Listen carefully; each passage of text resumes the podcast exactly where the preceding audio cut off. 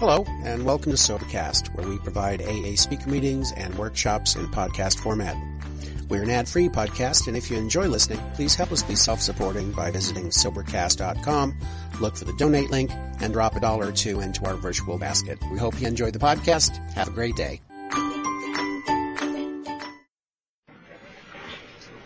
John, I got tickets to the Mav game, and I can't well, did you ever drink at a Mavs game? Yep. Well, then I guess you're going to be at the meeting instead. I can't. I got friends who've got boxes at the Mavericks game. Never been to them. I got meetings on Tuesday nights. I, if I can go on an off night, I go. Accountability is not a bad word in Alcoholics Anonymous. It is not a bad word. I do not run herd over the guys that I sponsor. I am accountable to my sponsor. My sponsor knows me better than me better than I know myself. My sponsor can spot BS out of my mouth. If my sponsor sees me screwing up, he will tell me. That is accountability. It's not him trying to micromanage my life, but when I screw up, he calls me on it. Me, Myers, and, and Cliff, and, and Kurt, or, and, and Michael Kelly made a pact a long time ago. Hey, if we start screwing up like that guy, can we call each other accountable and, right? Hey, if I see you if you see me screwing up, please pull me aside and say, hey man, I heard what you said and that's way out. Please. I've heard the story. Oh, did you hear so and so relapse? And then somebody pipes up, oh, I know, I saw him last Tuesday at the meeting and he looked like crap. And I'm like, well, did you talk to him? No. My sponsor holds me accountable. Right? And I hope that like he said, like Ed said, I hope I'm open-minded and willing enough to be held accountable. Because sometimes, you know what, I screw up. And sometimes I say the wrong things. And sometimes I make mistakes. And I share that with Cliff. And Cliff says, you know what, you don't have a right to treat God's kids that way. Go. And that's me being accountable. And, and that's where we can grow. I just, I just have to, I just thought about when I first got sober and it was one of our first anniversaries that Joe spoke over here. And I busted up my leg pretty bad and couldn't even walk. I mean, I was in bad shape. And so I called Cliff and I said, I'm not going to be there. He said, well, if you need a drink, would that have stopped you from it? It would not have. I would have, you know, begged, borrowed, and steal. And I was in tears and had to get somebody to bring me dinner and I couldn't even walk. But that would not have stopped me from getting to the liquor store. I would have been over to the neighbors putting the boo-hoo, woo-hoo story on them. I'd been lying, cheating, kind of whatever the hell I need to do to get a drink. But that's a question I had to ask myself, and nobody could have answered it for me. Was I using it as a mere excuse? Can I can I say something? You may. Thank you. Um, I wanted to say too that this this holding each other accountable, the uh, sponsor and usually through the 10th step and all. It's also that last part of that 12th step. We're practicing. We're practicing these principles. And sometimes we don't even know that we're not. And if we call our sponsor on a regular basis and let them know what's going on in our lives, then maybe we can learn how to practice these uh, a little bit better. We never get there. We are always learning how to apply these principles in new places. Oh, sorry. we always learn how. I always eavesdrop it. We always try to um, apply the. Uh, we, we constantly, continuously try, and it comes through the tenth step. But it's also a huge part of that twelfth step. We read that first part. Let's go carry this message wait a minute, we've got to continue to grow, and that's how we continue to grow, and that's how we hold each other accountable, the, the sponsor to the protege. Did that make any sense at all? I was trying to put too much in there, I thought. Can I add something to that? The thing that, the, also the thing that I noticed, just as, as our group gets bigger, and we need to start holding ourselves more accountable just like we're doing today, the longer we stay sober, I think, you know, we, we reach periods of growth you know, where we need to start aiming higher. And, uh, and that becomes even more critical at, at an individual level. Good job. Yes, thanks, Cindy. Humility is the goal, isn't it? All right, number 13. If someone suggests that one of my proteges might be off the path, do I try to defend them? I distance personally. no, no, just kidding, just kidding. Um, sorry, that was just a little levity. See if y'all are still awake. Um, do I try to defend them or do I listen to see if the person I am responsible for might benefit from learning where they might have fallen short? And that's a good thing. I mean, you know, if if if I'm falling short or whatever, I can assure you, Ed will. I don't try to defend my guys. I try to get both sides of the story and see, because that's again, this is an opportunity for growth. And sometimes we do, un, you know, unbeknownst to us, we do something that might not be, you know, copacetic and, and it may be brought to my attention that, hey, so and so over here is saying some crazy stuff at this wind up joint. And that's not, you know, you're supposed to do step three and he gets up and talks about something else and, and it's not appropriate or whatever. I want that brought to my attention so I can talk to my guy and say, hey, you know, this is what we're trying to do here, keep it on the same page, do all this stuff. But it's a chance for all of us to become better and more effective. And those are the things that we should be asking ourselves. Is what I'm doing, is the message I'm carrying, am I being effective? Am I being a good representative, a good steward, I guess? Uh, do I believe that my longevity and sobriety is dependent on my constant willingness to try and help others, and that I only keep what I have got by giving it away, and that the only way to be successful in AA is to die sober and living the 12 steps? Hey, I just ask God every day to keep me hungry. I want to keep doing what I'm doing. I don't ever want to get complacent.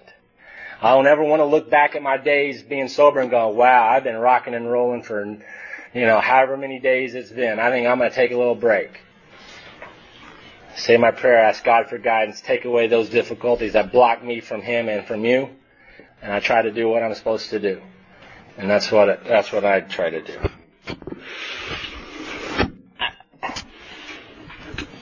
Yeah, I can fall short in a lot of areas of the program of Alcoholics Anonymous in 10, 11.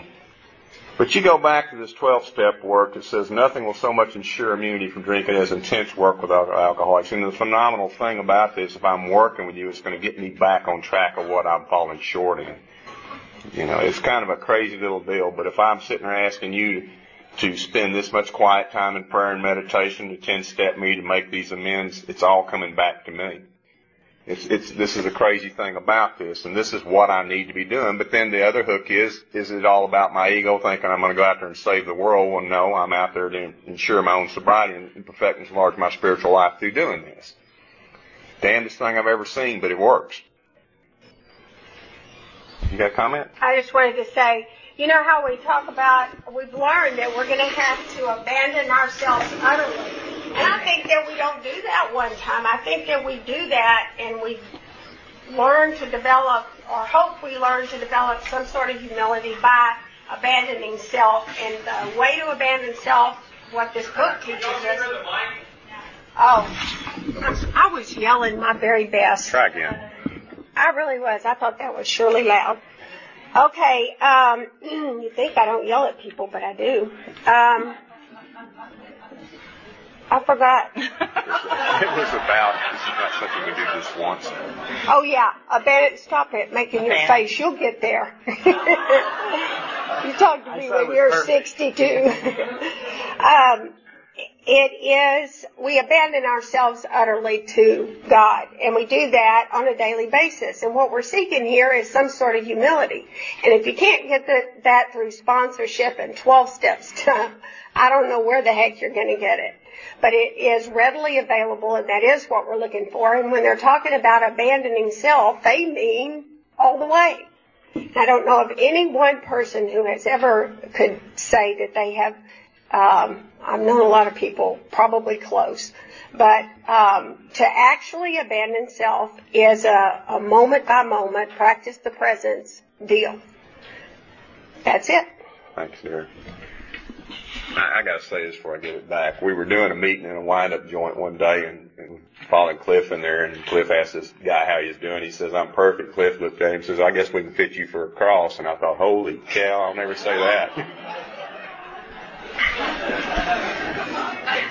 All right. I know we might get a little restless. We got like three or four more on this. Ed's going to cover a little bit of gossip, and I think what we're going to do is we're going to take like a little short break so everybody can stand up and get the blood circulating, whatever, smoke, but short break, okay? Short break. All right. Number 15. Do I understand the importance of getting a prospect to take the steps as soon as possible and as quickly as possible?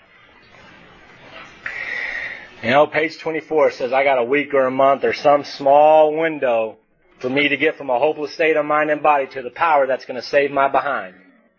And why on the earth would my sponsor want to keep me from the solution that's going to save my behind?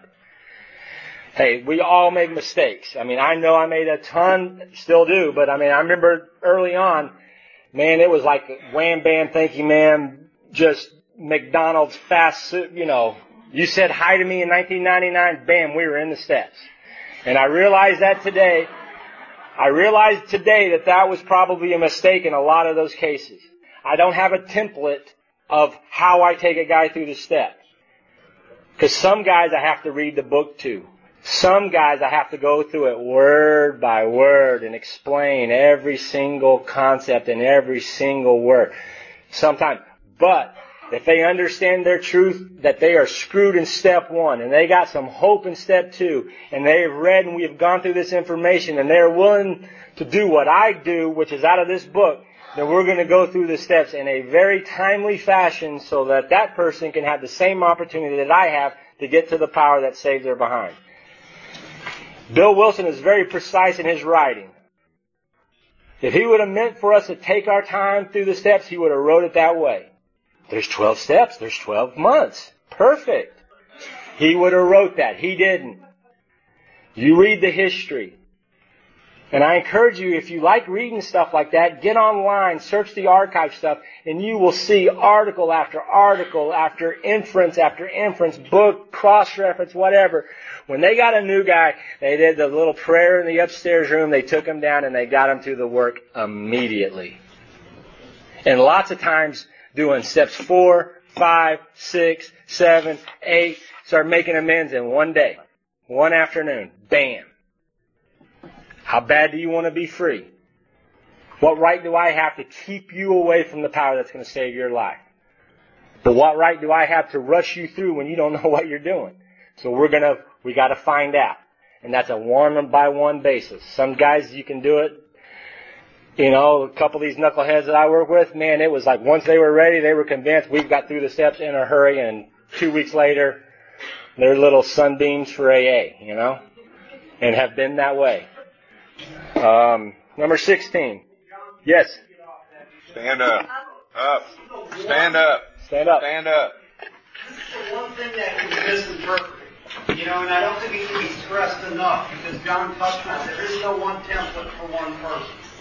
And if I don't understand the problem, speeding me through a solution is going to cause more damage to me. And as long as you understand that, you can apply it. But until that problem is laid out to this person and they understand it, and the desperation is there, then yes, speeding them through the solution work the steps quickly.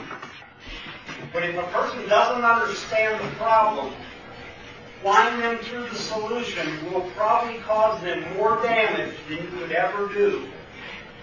That's why the book spends 50 some pages outlining the problem before they ever touch the solution. And if you look at it, we're looking at 20 pages after that 50 that will cover steps 3 through 10, which gets them moving fairly quickly. But the one thing that we don't want to have misinterpreted here is that, you know what, you see the guy, he looks your way, get him through, you know what, hi, how are you? You run down the drone, get him moving. Next thing you know, this guy's on step 10. Because that's where we cause some of the most damage by our exuberance in, in looking at this and saying, you know what, let's get this individual through it as quickly as possible while ignoring the problem. Thank you, Michael. And you know, the, the reason, the reason for that is we are responsible as sponsors or as 12 steppers, whatever it is, to be sure that they understand that first step before we move on because it's the same old, same old. Somewhere down the road, uh, I may think, well, I have been in AA. I have done the steps in AA. Never understood the problem but I did the steps in AA like those people said. Well then, it, I don't want to be that person who sends you there. I don't want you alone with a whatever gun that you have and sitting there trying to decide, well, AA didn't work. I did it just like it was in the book and it didn't work. And that's why we're responsible. And it is. It is taking responsibility for another person's life when we 12 step and when we sponsor. And I do believe that um, that God controls the results, but I think we need to be aware of that and ask for help in that area when we're talking to somebody, and not just be sitting there, you know, wondering what the heck's going on, scratching our head, or letting them, you know, tell us, "Oh yeah, I already know that." Really, what is that? How? What do you mean? What does the allergy mean? So anyway, I just wanted to say that. I'm glad that Michael brought that up because we're the ones who are responsible to help them understand the reality of the nature of this disease. Otherwise, they may be left with the ultimate solution. Can I have, uh, go ahead, Cliff. I, I was going to say that convincing me as a sponsor that you're an alcoholic, what what what Ed said earlier, what Dara just said, um, is so important because the most painful moments for me as a sponsor has been when I've sponsored someone who is giving me lip service that they say they're an alcoholic. They say that they've got the allergy and the mental obsession, but I don't think they're convinced, right? And they haven't convinced me. And then they do fall, you know, fall by the wayside. And then I haven't done my job. And that is incredibly painful when you've assumed the responsibility for someone's life. You don't want to do that. So it's real important to let them convince you. It probably is not as difficult as it may seem because if we do an effective job in telling our story of drinking, the problems we had and how you know, we tried desperately to quit drinking and failed time after time, and they relate to that in their heart of hearts they're not going to be, we won't actually encourage them to do anything. We're going to say, what do I do? And as long as they do it, we've got one on the table. If on the other hand they start finding excuses, the best thing to do is turn the loose right thing. Get them back out there and finish the job. Thank you. Catch them in the early, in the, uh, right after they're coming off the drunk, which is very difficult to do today's fellowship because so many have gone through the failed process of drying out. They miss the whole thing. That's right. Catch them coming off the drum. And get busy right then. The odds are very, very good if we do the right kind of job in telling our story. They're going to try to take it away from you. If you just found out you had terminal cancer, if the doctor had the procedure that uh, he said absolutely would not fail if you followed the directions. How long would it take you to decide to do that? In case you didn't hear what Cliff was saying in the back, I was going to, I'm glad you said that, Cliff, because I was going to follow up. But to really understand the seriousness of the condition, which means I'm faced with life or death, I'm going to die this drunk, you know. Uh, the newcomer or prospect is not going to wait a whole lot of time. They're going to show up and ask the simple question, what do I have to do? and they will follow directions. It's, it's, it's an illness. Just like you take cancer or anything else. You make a decision based upon that information on what you're going to do. All right, what Darren and Michael was talking about, if we kind of push them through this thing and they don't understand what the hell they got, then they're not going to have the desperation to come through with it, and, and the motivation behind doing it is going to be clearly for different reasons to fix some other problem. It's not going to work. And a good doctor would stop it in the middle of it if I wasn't following treatment and wasn't following directions. He wouldn't want to do me any more harm. And that's what good sponsorship would be. Wendy?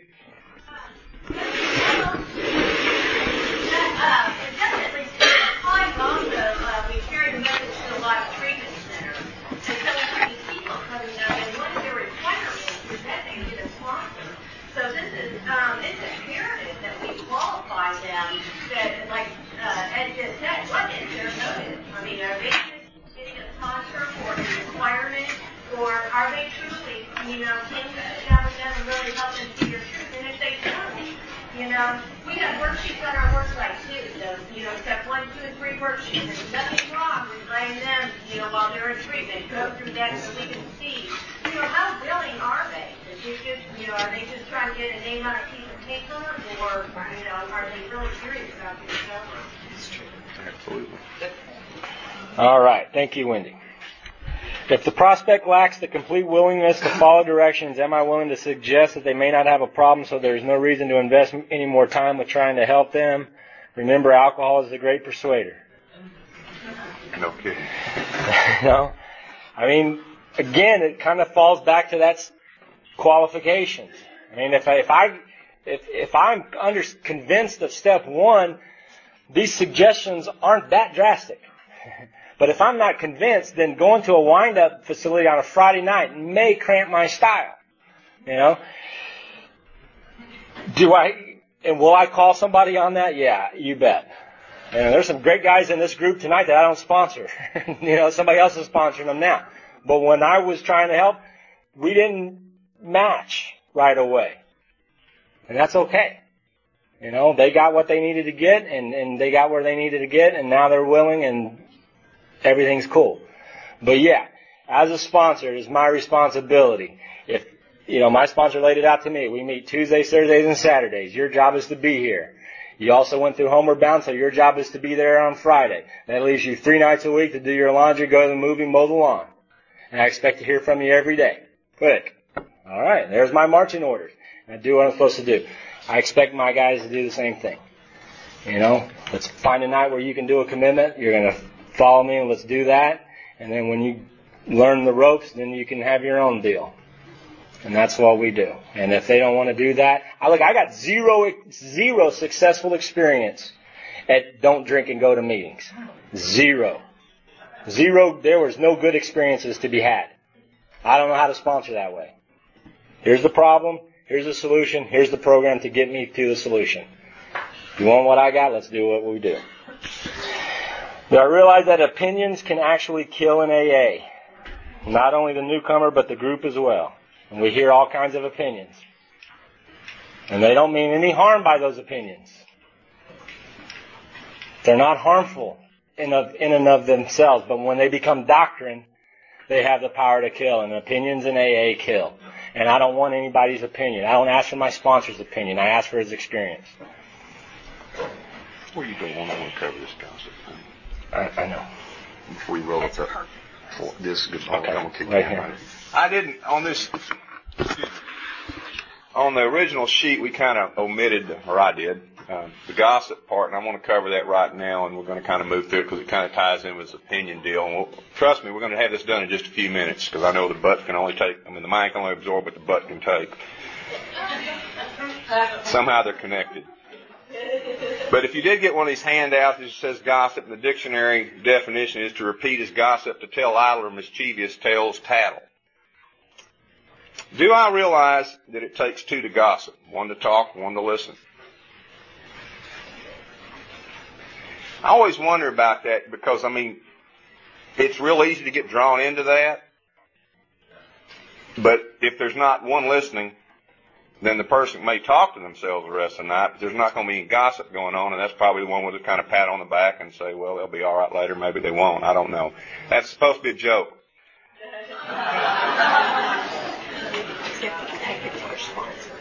Yeah, I mean, and this is something, we've covered it over and over again, that TEP 10 is going to take care of this, and I'm going to get to it in just a minute.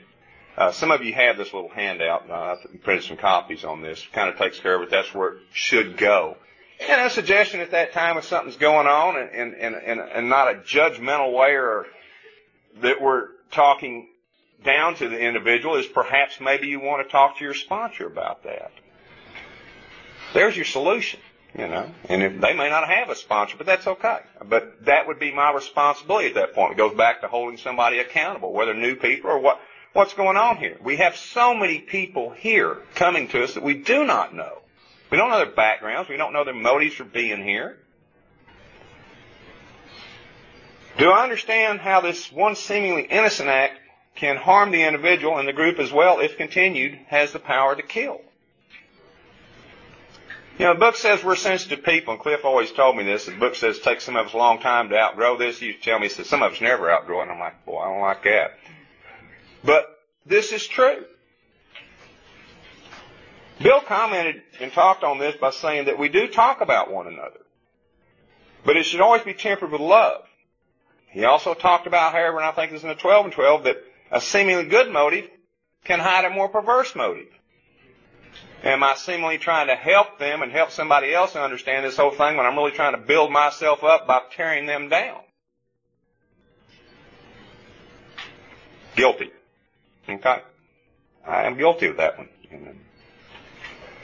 Dr. Bob said that we should always guard against that errant member, our tongue. And the definition of errant, I think Cindy looked it up, is misbehaving. Is that it? Yeah. Something to that effect. Yeah, just. And do I realize that step 10 and tradition 10 are the solutions for this? The principle we set down, you know, and we talked about are going to be guides to progress. Is what we're going to do. So none of us come here and got this thing right, and to sit up here and judge somebody else or talk down. We've got to remember we're all ill people in here trying to get better by applying these things, and we do have responsibility to the newcomer, to members. John's talked about it today, by holding each other accountable. And I'm going to kick it back over to John. If anybody's got any comments on that, how it kind of ties into opinions and the simplicity of this thing, if it ain't in the book, it ain't AA, it's BS, and I don't know where that goes. My BS shifter is a book titled Alcoholics Anonymous. Out there, that's fine in the world and whatever else you do, but in here, this is what we do. We good? Yep, and the final one is, I mean, this is a good question to ask myself. You know, do I lead by example or do I just talk the talk? And, you know, that's something that only, only I can answer, but hopefully by, you know, relying on my sponsor and, and applying these steps and these principles that we can walk the walk instead of just talk the talk. And we're going to have just a couple minute break and then we'll come back because I know we're running out of time here. So that that is manifested in that 12th step. That's all right. That last one is manifested in the 12th step. That's how you get it. Yeah, I was going to tell them I thought we'd be here forever. Yeah. Simply I ask everybody to kind of get themselves situated. I know we've lost quite a few folks, and that's okay. It's running a little longer than we planned on, but we're hopefully going to get this thing wrapped up in about another oh, 30 minutes at the very most. Uh, and God, we know we appreciate your patience, and and it's still pretty phenomenal how many people are here. Uh, we're still waiting on Dara to get up here, um, so she'll be here in a minute. Uh, waiting, waiting, waiting.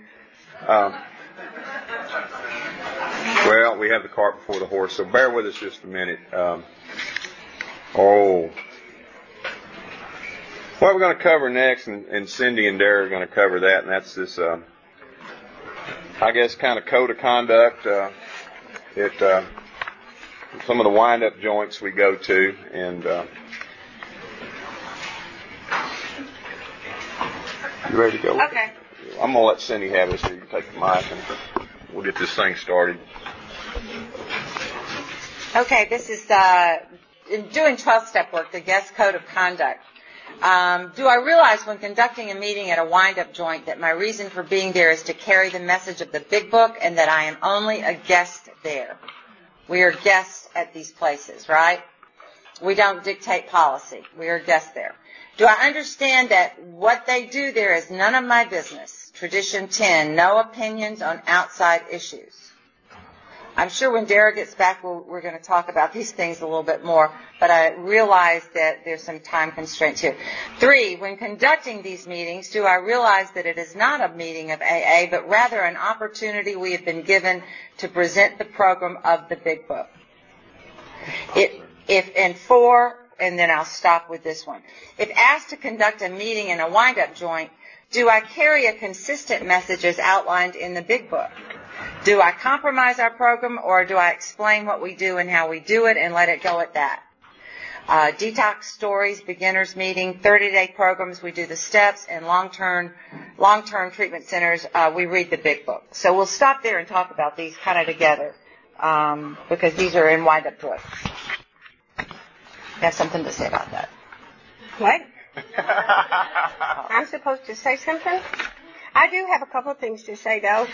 Um, did you tell them it was 30 minutes max? So we'll get through. It'll be 30 minutes max that we'll use to finish this up.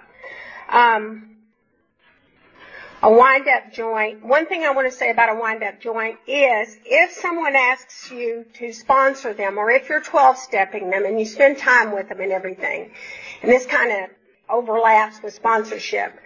if you do that and then somebody gets up here or you find out they have another sponsor, they found another sponsor and they're going to work the steps with them, God bless them. I mean, that's great. That is, it, it's not personal. It doesn't mean that you haven't done a good job. It just means that that's not the plan. There is a plan and that ain't it. So if we can keep our egos out of this and, and God bless them on their way and if they found somebody else to work the steps with, then, then help as much as you can. But don't, um, we don't want to, um, Take it personally. take it personally and get our egos involved. And the other thing is that um, the same thing in the group. Maybe somebody has had us had me for a sponsor for a long time. Then they decide, oh, I'm not going to do what that witch tells me to do one more time. That listen, God bless and Godspeed. I, I understand that. I mean, I wouldn't I wouldn't do what I do if I didn't have to either. Now, maybe today I would because things have kind of changed around, but I can assure you that I'm not going to follow the straight and narrow if I don't have to. So what I'm saying is I think we can help each other a lot by that. I don't know if the guys have this going on or not, but something that used to work in my experience, what worked was uh, we would call each other and say, so and so asked me to sponsor them. I know you've been sponsoring them. Do you have anything that would help? Do you have anything to offer that would help me help her? And then that person knows and they're not all, you know, freaky about it and thinking, oh, I did something wrong or, wrong or something. They get to know that, um, that they're helping. And also sometimes they have valuable advice. So it's just a way, and you don't have, we don't have to do it that way. I'm just saying that my experience has been that that seemed to work out very well because then nobody was left out and people were included and the best thing was done for the protege or the new person. Okay, and I do have something to read about these uh, wind-up joints. Where is it? I had it right here. Yeah. Okay. One of the things that is this what I was going to read? Is that what you guys were talking about me reading?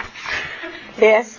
Um, Well, I was going to This- show it to him. This program is discussed at AA group meetings. We have open speaker meetings when we carry the message and we can tell our story. Sometimes we rotate that. The other thing we do is AA members also can take meetings into correctional and tr- treatment facilities. So we certainly do that. And um, AA members may be asked to conduct the informational meetings about AA as a part of ASAP. Alcohol Safety Action. I know that in DWI we have CRIP. We go to CRIP every now and then, and then um, we also go to. Um, um, they, I guess they're still doing that Southwestern Medical School thing. So we can do those sorts of things. And a lot of times when we go, they will have certain um, requirements or they have rules. They have house rules. And they can be regarding, I'll just use Salvation Army as an example, okay? Um, some of us come in here and don't have any idea about how to dress. This this is true for me. How to dress. I'm used to going to the bar every Friday and Saturday night. Uh, I'm not used to going to AA. Now I will tell you this: I, in my bed, I wasn't going to any bar, but that's another story. Anyway, I, I want to know how to dress going to Salvation Army. That first of all, we ask whoever hooked us up: Is are there any requirements? And they call and they find out because Salvation Army has that they you must have one year sobriety to attend the meetings. have five years sobriety to sponsor a Salvation Army client. Dress respectfully since Salvation Army is a Christian facility. Uh, not chew gum, eat food, or bring, bring, bring drinks into the meeting. This is an opportunity to get outside of ourselves. If you're someplace and you don't see everybody smacking gum, probably don't allow it. They don't have soda pops in there, probably don't allow it. Um, arrive at uh, sufficient 6.30 to 6.45 is what we do that for a 7 o'clock meeting so we can all go upstairs together because there's several of us that go and so we don't want to come in like a herd of cattle and we just go in at the same time or, you know, one at a time. It's better to go in as a herd of cattle rather than go in one at a time. And to turn the cell phones off if you must keep them with, with you and absolutely no texting. And there are other, um, let's see, the jail requires other things. Um, you, you have to wear long, uh, long pants, no flip flops, certain things. And so you've got to get those. We don't want to. We don't want to go up there and get kicked out on on that basis. If we're going to get kicked out, it's because they don't want us staying true. They want us to compromise the big book. That's okay, but not that other stuff. That other stuff we can we can do. It's doable. And I think that's all I'm supposed to say. Okay. Let me say something real quick, Cliff. Clifford has something. Going to wind up joint, you're not sure about after Friday, be sure to ask your father. Absolutely.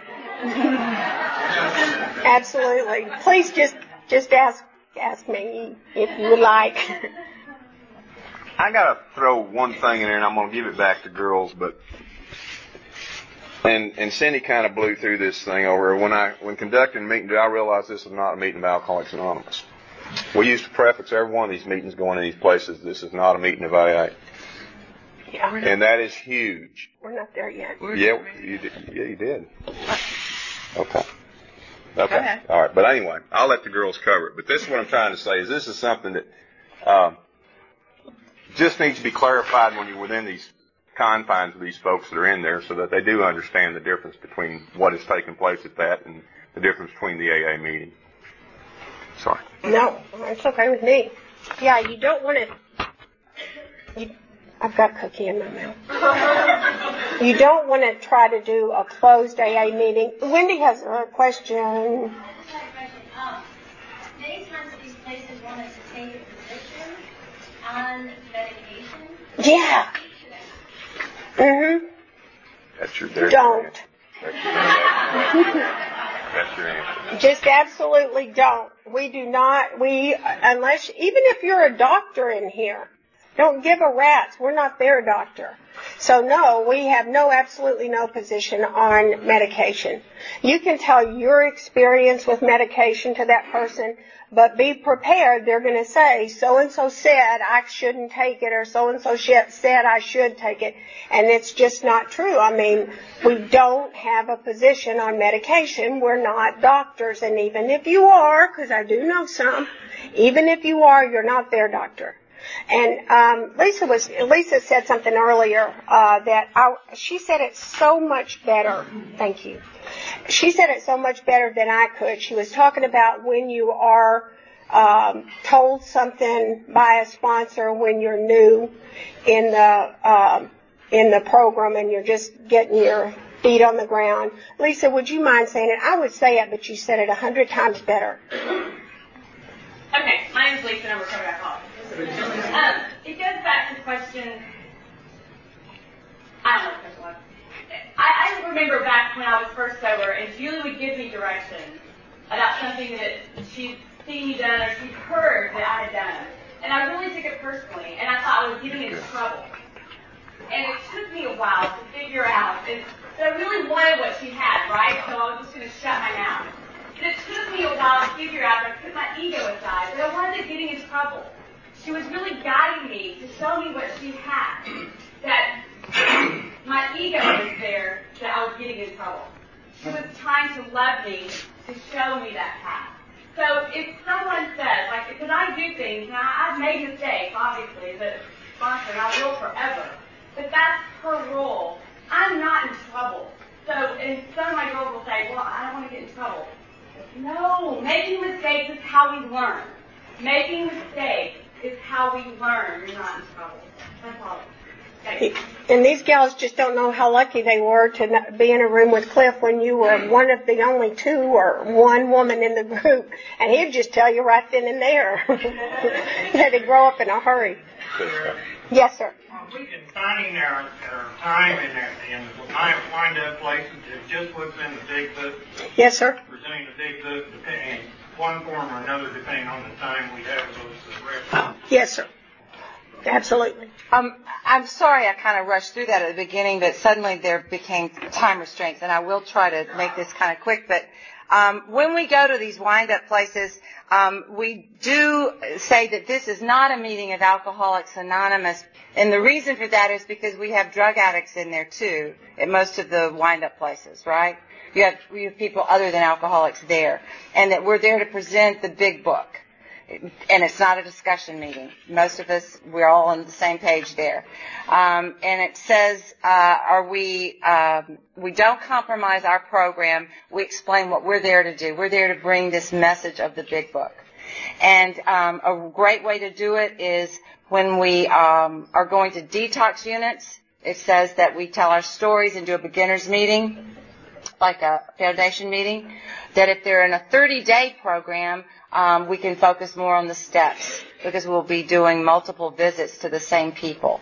Uh, if they're in a long-term facility, we can do a big book thing like we do at uh, Salvation Army, where we come in every week and like at um, um, the 24-hour club, you know, where you do a big book study. Um, right? And we've covered the dress, how we dress. Oh, and there's another thing um, I'd like to point out about going to these places that we're visitors in. Um, we've had complaints that sometimes when people come in, some of the patients feel like we're talking down to them, that we're being arrogant. Um, that was brought to my attention just this week by some people. Um, and I realized that patients oftentimes, like all of us, we're sensitive people. And they may have no basis at all for saying what they're saying. But they may have a basis for saying what they're saying. Um, we need to not be coming from ego when we're doing this. We're here because we're broken down drunks just like anyone else. And um, we're here to bring this message of hope to these people. Um, I love how the big book puts it that um, we're we're not there. There we have a real answer. No attitude of holier than thou. A sincere desire to be helpful. No access to grind. Uh, no people to please. No lectures to be endured. We're not there to lecture anyone on anything. Um, and sometimes I think some of the patients get the feeling that some of us are doing that, and that's kind of a reputation that we've gotten in some of these places. So we don't want to do that. Um, we have to have constant thoughts of others and how we can best meet their needs and and ask God in our morning meditation before we go there you know how we can best help these people so it's just something to remember when we go into these treatment centers that we're guests there we're not experts We got a question over here. I have a comment. yes I I think it's also important now the back says stand up. I think it's important to understand that, or, at least put ourselves in the place of the people that are working there, and, and what would I be cool with these people doing if I worked here? And one thing we got to keep, and I've worked in these places, I know they hate opening the doors all the time. They hate opening the doors, you know, seven times in a 45 second span of time. It takes them away from what they're doing. You know, be courteous to them, come as a group, don't don't put extra demands on them. They love having us there, getting the patients out of the hair, but they don't, but they um, notice that we're doing more work than they are if we weren't. Well, so be real, real, real careful. Kind of right in here. And frequently, and we've got a list Seriously. of places that we go, and there's people whose names are are on there as being responsible for that place or have secured that place. Don't be inviting a whole bunch of people without kind of letting that person know. yeah Okay? Mm, that's a very good Some point these places are not bound with 30 people showing up. They, they feel it makes them uncomfortable, that it's a bunch more bodies, they've got to be responsible, and, and it's just, it just, it just doesn't look good. So, so put yourself in their place and, and think about how you feel if, you work there, you know, and act accordingly. Yeah. Th- Thank you, and that's absolutely uh, that's so valid and so important. We've got to adjust to where we're going. That's we want to be a maximum benefit, and that means that we have to listen. We have to do what they say. And let's say that we find somebody who's not doing it.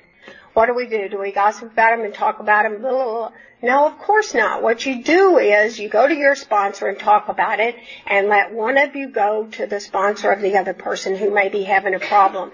If someone is dressed inappropriately or comes in late and it causes a disruption, they really shouldn't go up at all. You know, they can come back next time.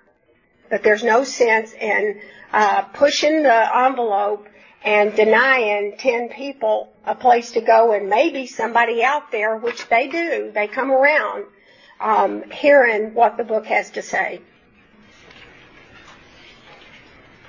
Go ahead. Okay.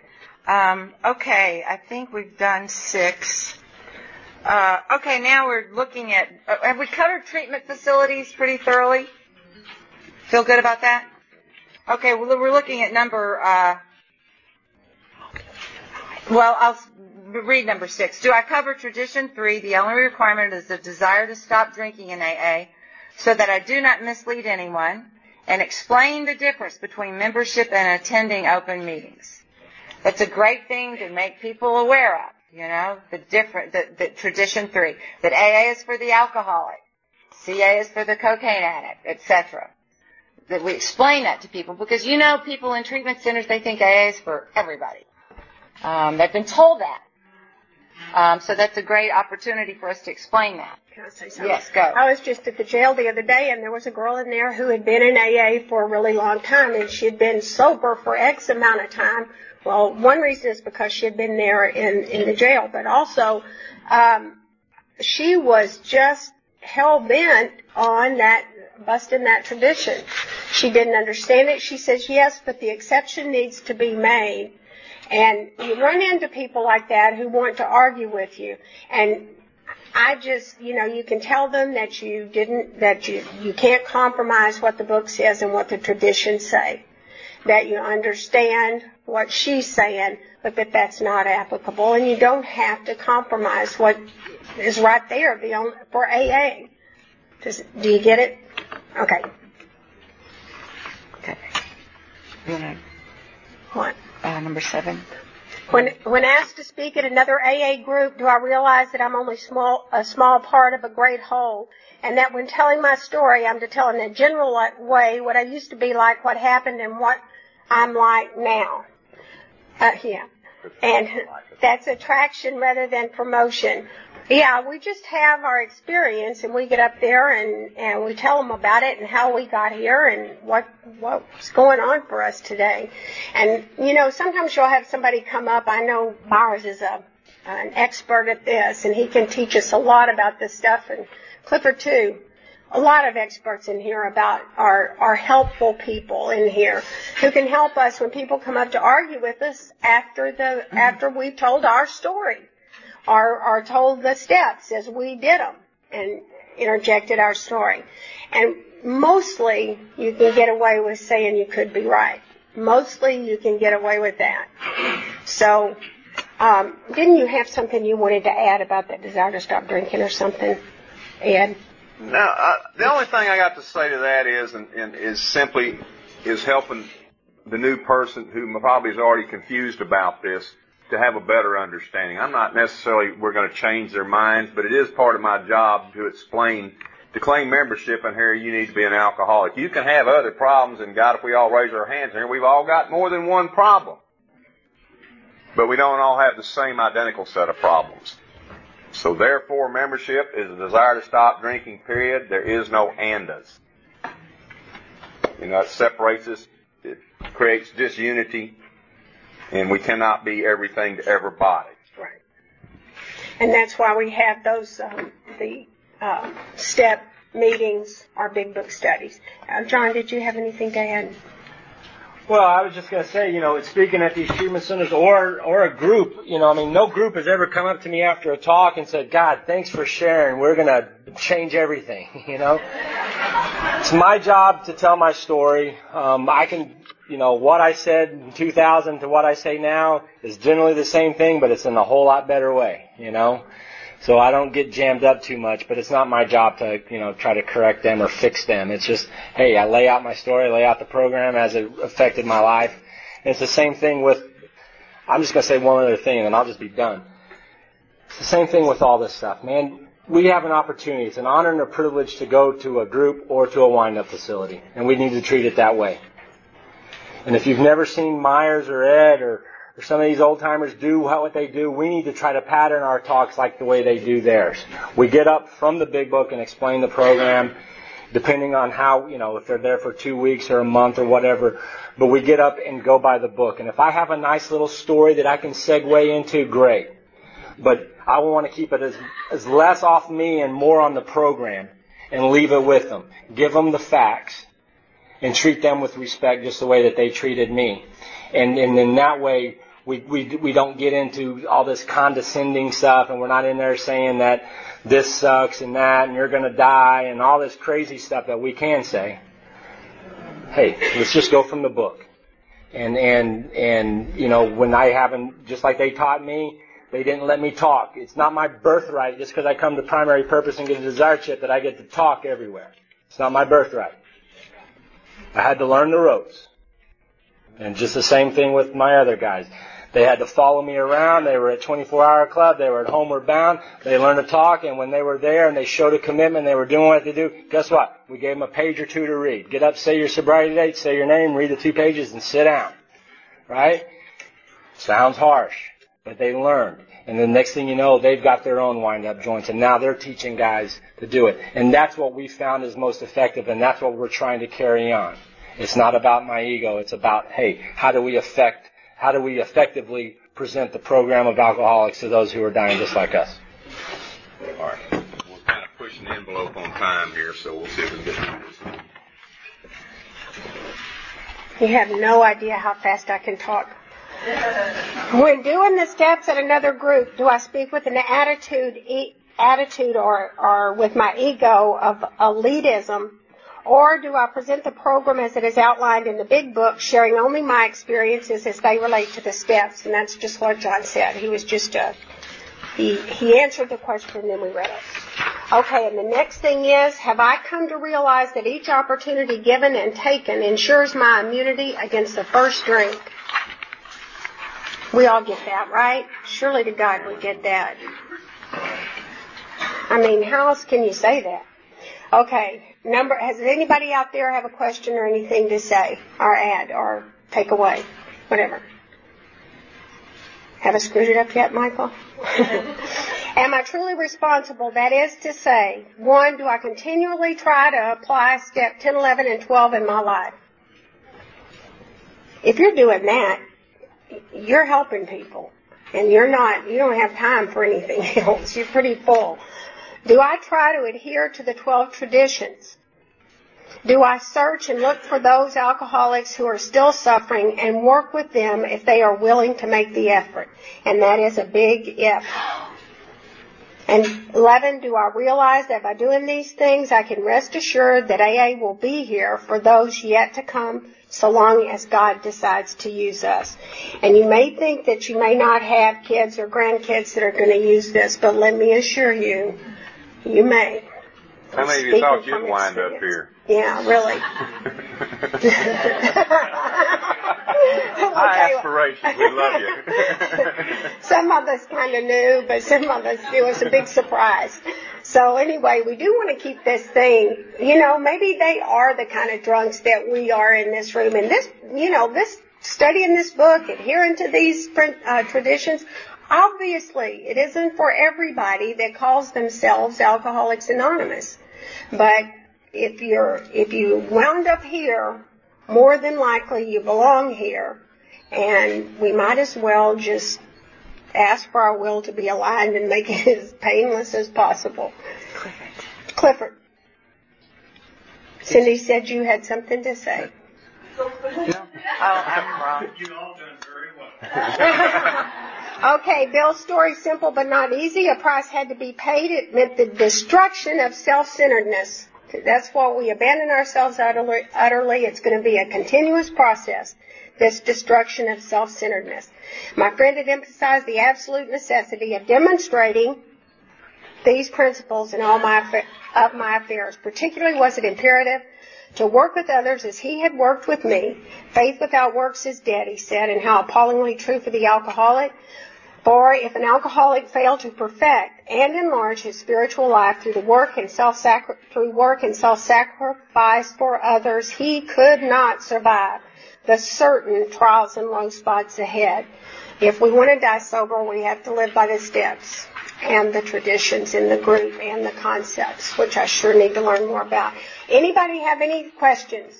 Did we hit on everything? We went so quickly over to carrying this to to the uh, doing the 12 step stuff. No? Is it good? Yeah. Time and dress and keep it within your sponsor. We kind of got it. I think it's pretty nailed there. And All right. All right, I guess we'll close in the. Uh, oh, wait. Ed wants to say something. Hold on. I'm a, Oh. Brad, you bashful got something to last? Uh, Cliff would ask this question. I'm up here. Has this been a waste of time? Okay, that's an important question to ask. Uh, one other thing we used to hand out here. If you're going to a wind-up joint and you're hitting some of these situations that Wendy brought up here, AA has a, a tremendous pamphlet out. We used to carry these things around on us, what AA is all about. You don't have to go and explain to the counselor, the therapist, or anything. They just hand them one of these, ask them to read it. It tells them exactly what we do and what we don't do, and let it go at that. It's that simple. So I know most of you don't even know this thing exists because we have gotten complacent in that area of passing this thing on. So it's available to you, and with that, we'll just close this thing down. Thanks, everybody.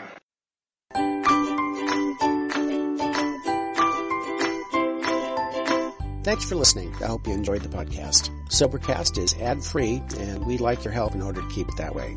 So if you'd like to help us be self supporting by pledging a dollar to a month, visit Sobercast.com and look for the donate links. Thank you very much.